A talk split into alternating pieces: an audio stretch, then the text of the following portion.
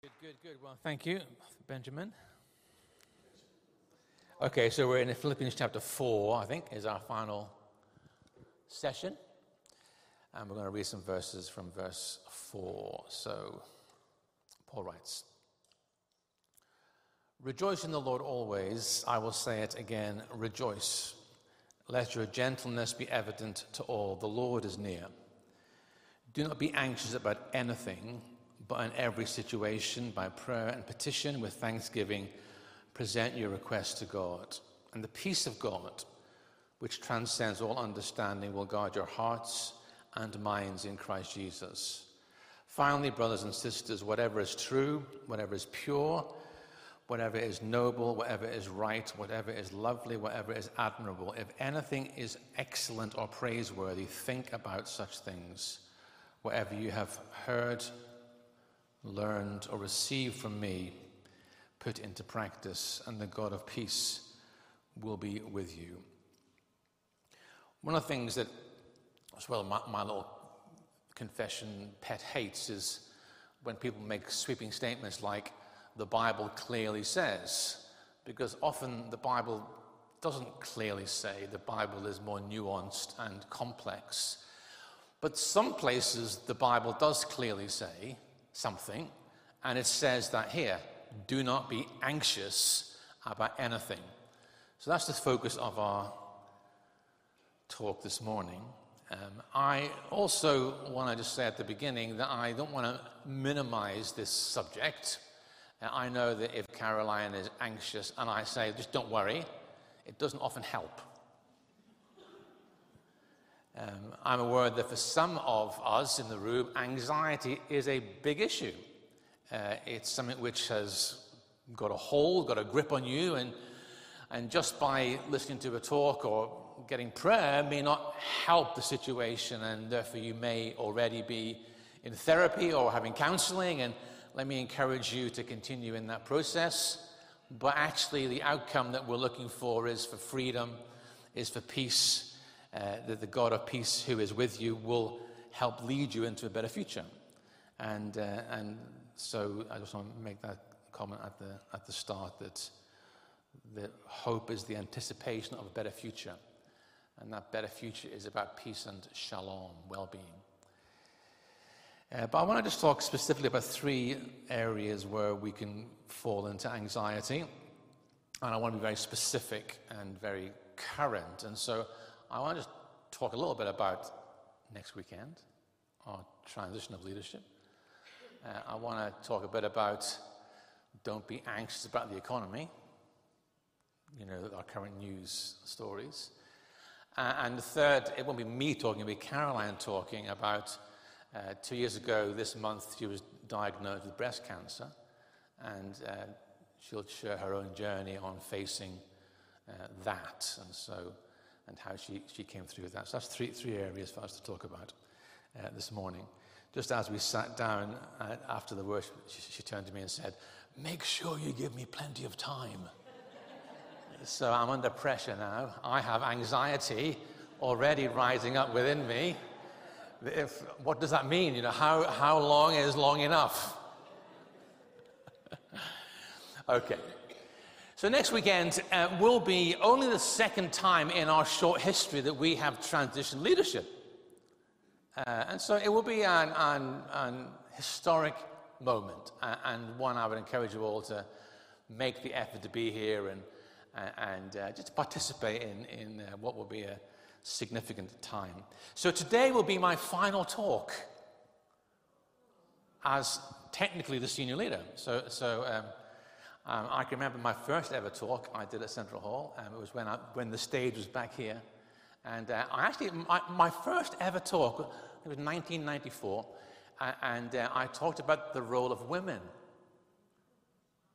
which was a tricky topic to tackle back then as a youngster. And uh, I remember I got on my knees and repented to all the women in the room on behalf of what men had done and how they had positioned them. And so that was my, my very first talk. Today won't be quite as controversial um, it'll be safer. Uh, but I'm, I, am i am not like retiring and going to live by the beach. You know, it's just that the other areas of responsibility I've been called, I, I, I do within the Pioneer in particular, have been growing both in the city here and across the nations. In the past few years, um, we've gone from supporting emerging church networks in Australia and New Zealand and across uh, Asia and uh, Sri Lanka and India and Nepal to, to, now over 20 nations that you know, I am personally investing in supporting the leaders in those places in, in, uh, in, in Pakistan, in France, in Kosovo, in Cyprus, Kenya, Tanzania, South Africa, Uganda, Ghana, Liberia, Sierra Leone, Guinea, Nigeria, Cuba, and the USA. So it got to a point where I didn't feel I could any longer uh, be the local senior leader here at New Community Church. And so we made the decision um, in consultation with the rest of the team and the trustees and to step back from that role. And, uh, and Theo and Sarah will be stepping up into that role, although they've been doing the role for the last few months, as you've probably noticed, and, and, and, and but next weekend uh, will be formally coronated. so when the Queen died, King Charles became King Charles. He was doing the job, but didn't get the coronet. It's a bit like that, really. You know, I haven't died, but they have assumed the role and, will be, you know, formally, officially getting prayed in. So, uh, on, so we've, we've got a signal. So next Sunday afternoon, all of our email signatures, job titles will change, and the website will change, and so it'll go. But next weekend is that weekend. And I want to say, don't be anxious. Theo and Sarah, don't be anxious. Because this is God's church. It's not built around a personality or a person's gift. God breathed this church into existence. You know, Paul says in 1 Corinthians chapter 3 So, what after all is Apollos? And what is Paul? We are only servants through whom you came to believe, as the Lord has assigned each to his task. I planted the seed, Apollos watered it, but God is the one who has been making it grow. So neither the one who plants nor the one who waters anything, but only God who makes things grow. The one who plants and the one who waters have the same purpose, and they will each be awarded, rewarded according to their own labor. For we are God's co workers in God's service, and you are God's field, God's building. And so, what after all is Billy? What after all is Theo? We are simply God's servants. It's vital that the leadership of this church passes to the next generation. Um, and as I said, this is only the second time we've actually done this in, in our church community. But it's a new season and requires new leadership. Um, and I need you to know that uh, Theo and Sarah were not just the, the obvious choice, and therefore we just you know, sh- shoehorn them in. No, no, we, we had a robust process uh, of discernment uh, with members of the leadership team and trustees, uh, external apostolic input, to really process with them and, and, and, and particularly ask the question do you know that God has called you to this role? And so we were encouraged over that period of time to hear that positively affirmed that yes, we feel that God has called us. That to me is the most important thing. Theo and Sarah and Karen and I are different. You know, I have my own strengths and weaknesses. Theo has his strengths and weaknesses. But, but they know God has called them. And therefore, where there are gaps, God will fill. God will add to Theo and Sarah as we, particularly I believe, as we pray next weekend and we lay hands on them. There's an impartation of Holy Spirit that, if you like, lifts people to, to, a, to, a, to a new place of grace and, and anointing. Otherwise, it's pointless. And I'm confident that they have all that they need to lead this church into the future. Don't be anxious. Don't worry. It's God's church, and He is the one who is building it. Second thing to say is this don't worry about money. You know, oh my gosh, this week I'd, I'd planned to, well, I, I was given this, this topic like weeks ago, and then th- this week, talk about raising anxiety levels. I mean, all week it's been doom and gloom, and you know, um, I tried to stop looking at my news app because it was so depressing. Like every day is, you know, this is falling and that's falling, and this is crashing and that's crashing, and you know, that's on top of, you know, the Brexit and energy crisis and the cost of living. And so, so it, it's tempting to, lead, to, to fall into anxiety. But, but Jesus said, don't be anxious about anything, which must include this. So, Matthew chapter 6, Jesus himself says this I tell you, do not worry about your life, what you will eat or drink, or about your body what you will wear. Is not life more than food, and the body more than clothes? Look at the birds of the air. They do not sow or reap or store away in barns, and yet your heavenly Father feeds them. Are you not much more valuable than they? Can any one of you, by worrying, add a single hour to your life? And why do you worry about clothes? See the flowers of the field grow, they do not labor nor spin. Yet I tell you that not even Solomon in all his splendor was dressed like one of these. If that is how God clothes the grass of the field, which is here today and gone tomorrow, will he not much more clothe you, you of little faith? So do not worry, saying, What shall we eat, or what shall we drink, or what shall we wear? For the pagans run after all these things, but your heavenly Father knows what you need. But seek first his kingdom and his righteousness, and all these things will be given to you as well. Therefore, do not worry about tomorrow for tomorrow will worry about itself. So don't worry. How, how, how can I say that with confidence? Um, Shirley talked earlier about God's faithfulness.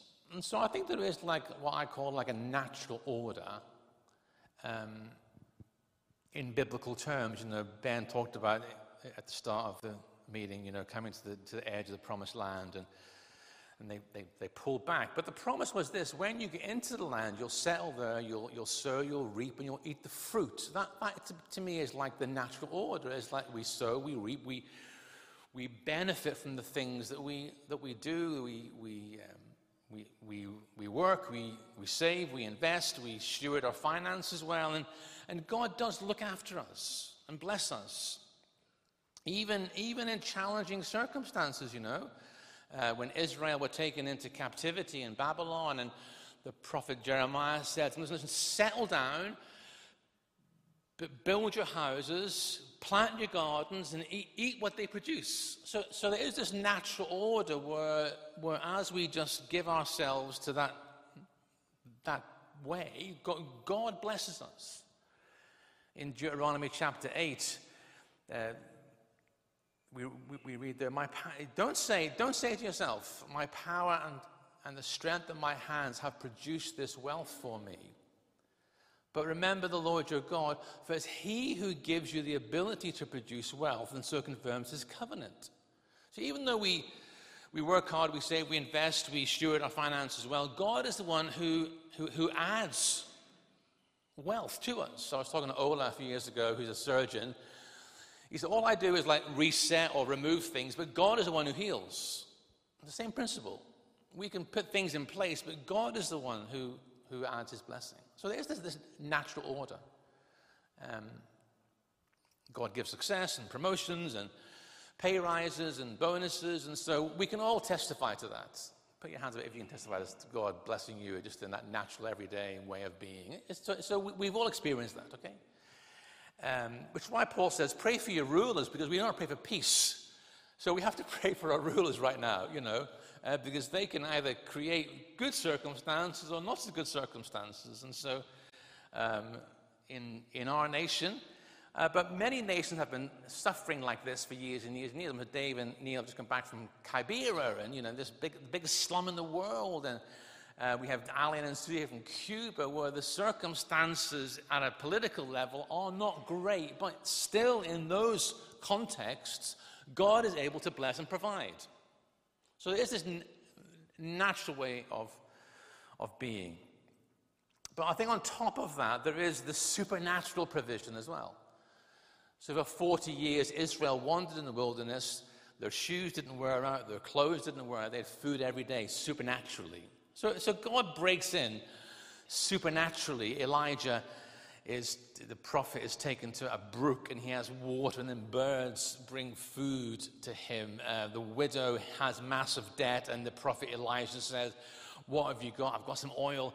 Go and get loads of jugs and jars from your neighbors and actually fill up those jugs and jars with the oil. And she does that and it multiplies. You know, Jesus takes five loaves and two fish and feeds, feeds 5,000 people. So those supernatural things happen. Jesus need to, need to pay a tax bill. He said to Peter, well, go, go, go and throw your rod in and gets a fish, and the fish has got a coin in his mouth, and it's just, just what he needs for the tax bill. So God is able to do that.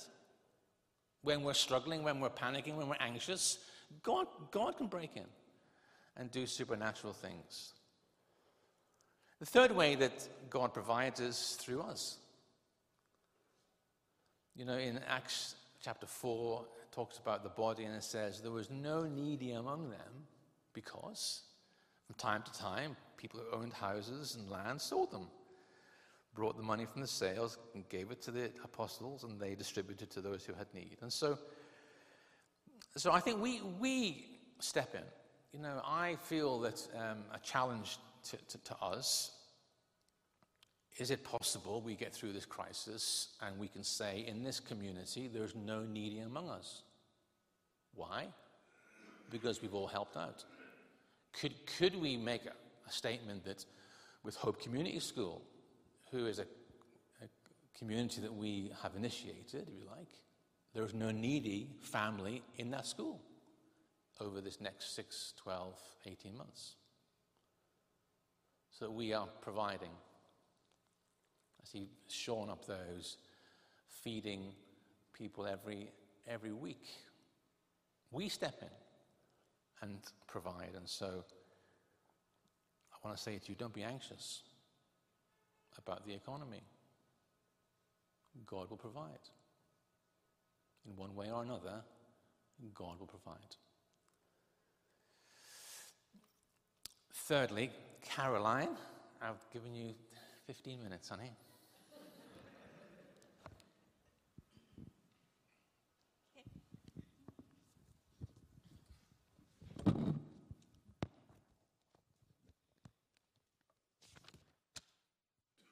Hi, everybody. It's nice to see you. Um, at the Pioneer Conference in 2020, I think that was here, um, I was talking to Julian Richards, who incidentally is doing the away day. Um, Julian's a lovely guy, and I was talking to him, and I said, Wouldn't it be amazing if we could run an event in Central Hall called Taste of Heaven, and we just were in here and we were all just singing in tongues, and people could just wander in and think, wow, what's that like? You know, they're not likely to wander in, but anyway, I just like the idea. And I was talking to Julian about it, and he said, oh, have you read this book? It's called Imagine Heaven. And uh, it's a book by John Burke. It's this one Imagine Heaven by John Burke. And he told me about it. And God has a habit of bringing books into my life at the right time. And this one was no exception. To be honest, I don't read a lot these days. I used to devour Christian books, which was right at the time. Now I don't. Partly because I don't want a relationship with books, I want a relationship with Jesus. So when a book comes along and somebody says something to me about it, I pay attention. And this was one. So I ordered it. I checked on Amazon last night. March 2020, I ordered it. And it's a book that is written by a Christian and a man who's an engineer, very scientific. and he analysed and studied people's near death experiences. Ooh, we're getting into some dodgy, dodgy ground here. um, but what he wanted to do was analyse people's stories of near death experiences and just find out what the common elements were. And, um, and he wrote about it. And I read it in March 2020. In October 2020, I found a lump in my breast and uh, I was sent off to the hospital on my own for a scan because it was, you know, pandemic time. And I had the scan, and then I was put in this little room which ominously had a box of tissues on the table. And I thought, uh oh. Um, and then the, the doctor came in and she said, Yes, you have a tumour and we've got to do more tests and all of that. It turns out I had a nine centimetre tumour, which I had no idea was there because it was right at the back. It felt like a hard boiled egg, actually, by the time I found it. Um, and I, it was triple negative breast cancer, which is the most aggressive form. And I was then put on a program of chemotherapy. And then I had a mastectomy and I had two lots of lymph nodes removed. Um, the only time I cried was that day when I got home and Billy wasn't there. I got home before him and I was on my own in the house and I just cried and cuddled the dog. um, but after a while, you know, I got used to this idea I was going to have to have treatment and I didn't know what was going to happen. And, but one day I sat down and I wrote a list about what was good about having cancer, what's going on in my brain, and what was bad. So this is my list that I wrote. I, I wrote it in my notes on my phone. So I looked at it again last night, and this is what I wrote Bad. The allotment went to pot. Still a bit gone to pot. I had extremely low energy levels. I could hardly walk on some days. I just couldn't do all the stuff I wanted to do. You know, I'm quite active. I like to do things, especially crafting and gardening and all that. I couldn't do it. Couldn't even do the housework. We had to get the cleaner in. Natalie, bless her heart. um, I felt horrible after chemo. I remember coming home one day after chemo and I was sitting knitting and and then suddenly I woke up and I was still sitting up with the knitting needles in my hand. It was just horrible the lack of energy, the tiredness, the feeling of sickness, the horrible taste in your mouth. I mean, I think I, I came off very lightly, to be honest, compared to some people's journey of chemotherapy. And I couldn't help with the grandchildren either. It was impossible. I just didn't have the energy to help with them, and I missed them. But then I wrote down a list of what's good. And this list far outweighed all the bad stuff. Of course, under bad, it was I might die as well, just as an aside. But under good, I had it's a slower life, a more thoughtful life, a more reflective life. I had new hair. No, I didn't choose this. As you can see by the picture that was shown earlier, I used to have long blonde hair, but uh, now I don't. So I got a new look. Hey, excitement. um, I experienced huge love from people in this church and beyond. People were so kind, so loving. I had messages, I had cards, I had presents even from people I didn't know that well. It was wonderful. I felt so loved. I was talking with family more deeply. My children having to get used to the fact that I might not be here for much longer. We had great conversations. They were caring, they were loving, they were saying things to me they might not have said before. I had a more carefree attitude. well, if I'm going to die, let's do it anyway, you know? Um, just feeling love for my grandchildren more and my children, counting my blessings. I was doing that more. I was loving my home, loving my beloved Maltese dog more and more. And I want to say this I was experiencing the incredible NHS. Who works for the NHS here? Anybody? Yeah, Ola? Nicola? Anybody else? Sorry if I've missed you. Yeah. Sheena, if you if you work for the NHS, I love our NHS and I will fight for it. Okay, I won't go any further with that one. but I love our NHS. They were so kind, they were so caring, so good, so thoughtful. Brilliant treatment in the middle of a pandemic. I came to know what's important. I had time to rethink life ahead, whatever there was left of it. But this was what surprised me.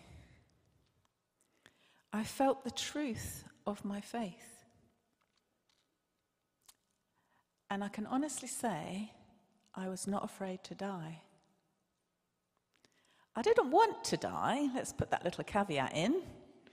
I did not want to die because I got kids, I got grandkids, I got my dog, I got things I want to do, blah, blah, blah. oh, yeah, him.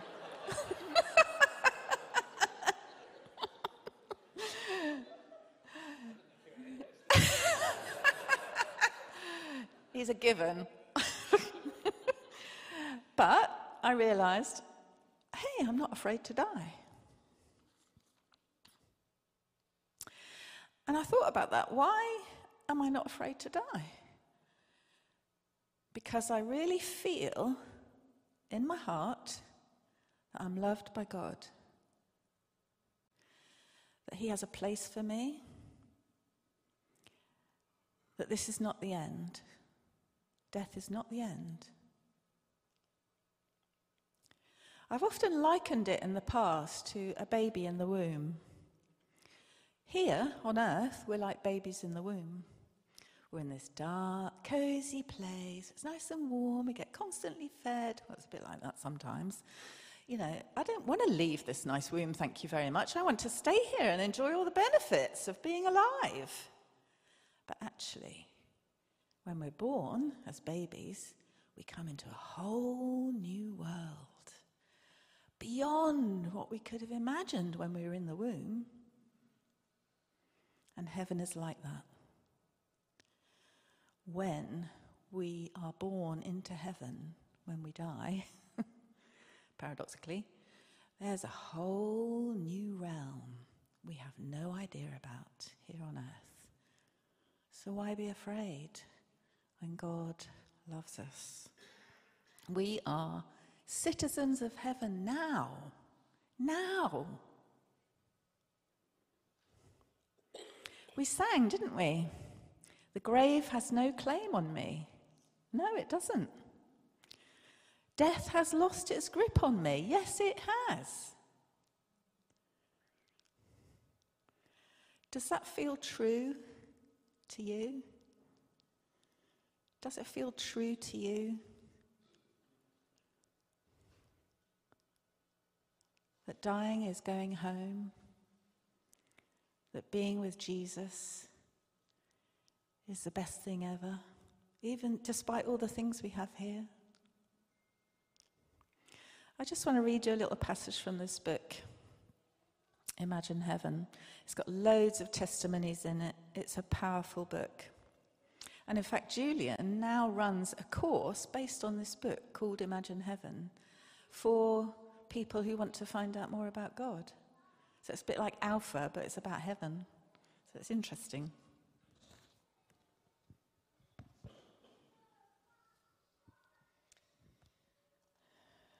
So this is a man called Dean, and he died, and this was what he said when he came back to life. eventually. Jesus is pure light. His brightness was before me, around me, part of me, and in me. He's brighter than the noonday sun, but we can still look at him in heaven. Jesus is more beautiful, wonderful, and glorious than I can explain. Everything about Jesus is love. His love for you is so personal, it seems as if it is only for you. You realize that He has cared for you forever and will continue to care for you forever. His love is alive. It's more than just a sense. You are becoming His love. You are His love. Jesus loves us completely. It was like I was the only one He loved in all of His creation. I knew He loved others, but it seemed as if I was the only one. And then he goes on to quote Don't let your hearts be troubled. Trust in God and trust also in me. There's more than enough room in my Father's home. If this were not so, would I have told you that I am going to prepare a place for you? When everything is ready, I will come and get you, so that you will always be with me where I am, and you know the way to where I am going. No, we don't, Lord, Thomas said. We have no idea where you're going, so how can we know the way? Jesus told him, I am the way, the truth, and the life. No one can come to the Father except through me. If you had really known me, you would know who my Father is. From now on, you do know him and have seen him. So, this book is absolutely full of testimonies of people who've gone to heaven, met Jesus, and, but come back to life, usually because God still has a purpose for them here. It doesn't always happen to everybody like that, but these testimonies are powerful and give us a glimpse of heaven. So often our anxieties and worries come from our fears and ultimately a fear of death. So, does it feel true to you that God loves you? Does it feel true to you that you belong to Him? Does it feel true to you that He cares for you? Does it feel true to you that death is simply going home? You know, the Bible says in one place, um, that the heart is deceptive above all things. That really troubled me, that, that phrase. And people would say, oh, yeah, you can't trust your emotions, you can't trust your feelings. And I thought, doesn't sit right with me. And then one day I just had a thought it's not the emotions of the heart that are deceptive, it's what we believe in our hearts. You see, we can believe all this Christianity stuff in our heads, but if we don't believe it in our hearts, it won't make a blind bit of difference to our lives.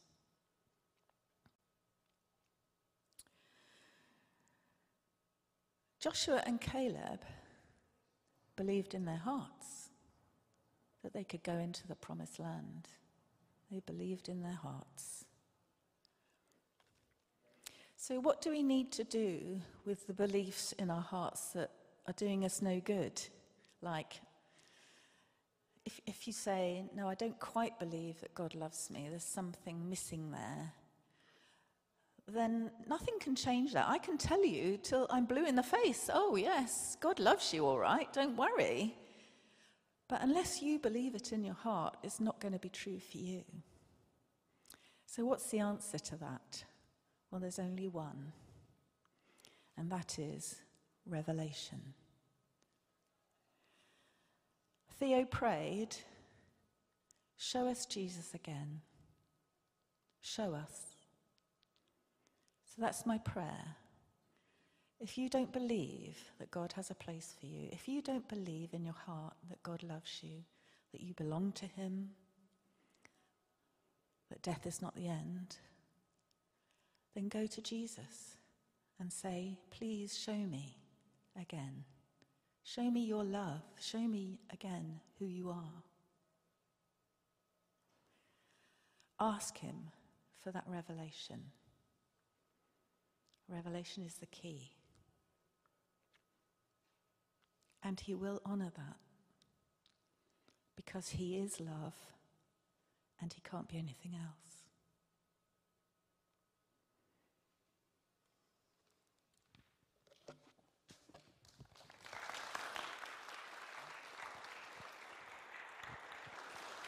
So let's just let's just pray, shall we? So perfect love casts out fear. And when we know that love, there's no need to fear or to be anxious about anything. And so we pray, Lord, for that revelation to come to each one of us and for whatever anxieties there may be in our hearts around the specifics we've talked about today, about the transition of leadership, about the economy, about death itself, about global war. We, we pray, Lord, settle in our hearts your peace. Your peace, Lord, that is beyond understanding. It just makes sense on one level. But I pray in this time of turmoil and chaos that we, your people, would be marked by the peace that surrounds our hearts and our minds, I pray. Just Holy Spirit, for those who may be struggling in, eh, eh, with this in anxiety right now, we pray, come touch them in a unique, individual way this morning. Bring in that revelation of your love, Lord.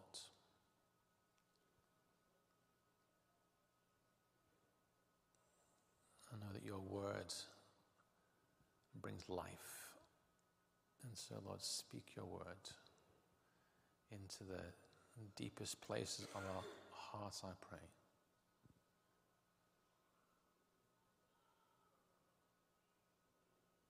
That we might move forward with you into this next season, this next era of our lives individually and as a community into that future of hope and freedom and peace and shalom, I pray. In Jesus' name. Amen. Amen.